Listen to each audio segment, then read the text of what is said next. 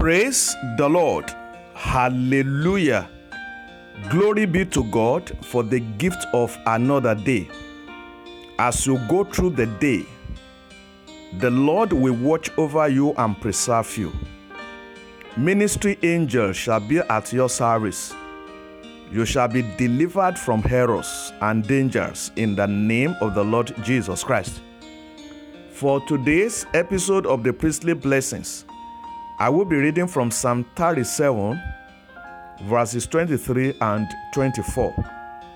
The Bible reads thus The Lord directs the steps of the godly, He delights in every detail of their lives. Though they stumble, they will never fall, for the Lord holds them by the hand.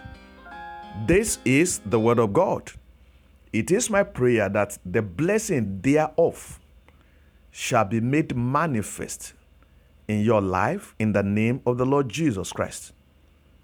The key to obtaining the blessing of this passage is godliness. At creation, God's plan for man was godliness. And at redemption, his plan for man is unchanging. It is still godliness. Godly life pleases God and attracts his blessings. The Lord directs the steps of the godly. He delights in every detail of their lives. Though they stumble, they will never fall, for the Lord holds them by the hand. This is awesome. When the Lord directs the steps of a man, such a person shall be free of error. The life of such a person shall be free of regret. Such person cannot be defrauded. God is keenly interested in every detail of their lives. They may stumble, but they will never fail because they are in the hand of God. I encourage you to resolve in your heart to pursue a life of godliness. Seek to live a life that is godly, a life that is pleasing unto God. Godliness, according to the word of God, has value for all things, holding promise for both the present life and the life to come. I pray for you. The Lord Almighty will order your steps.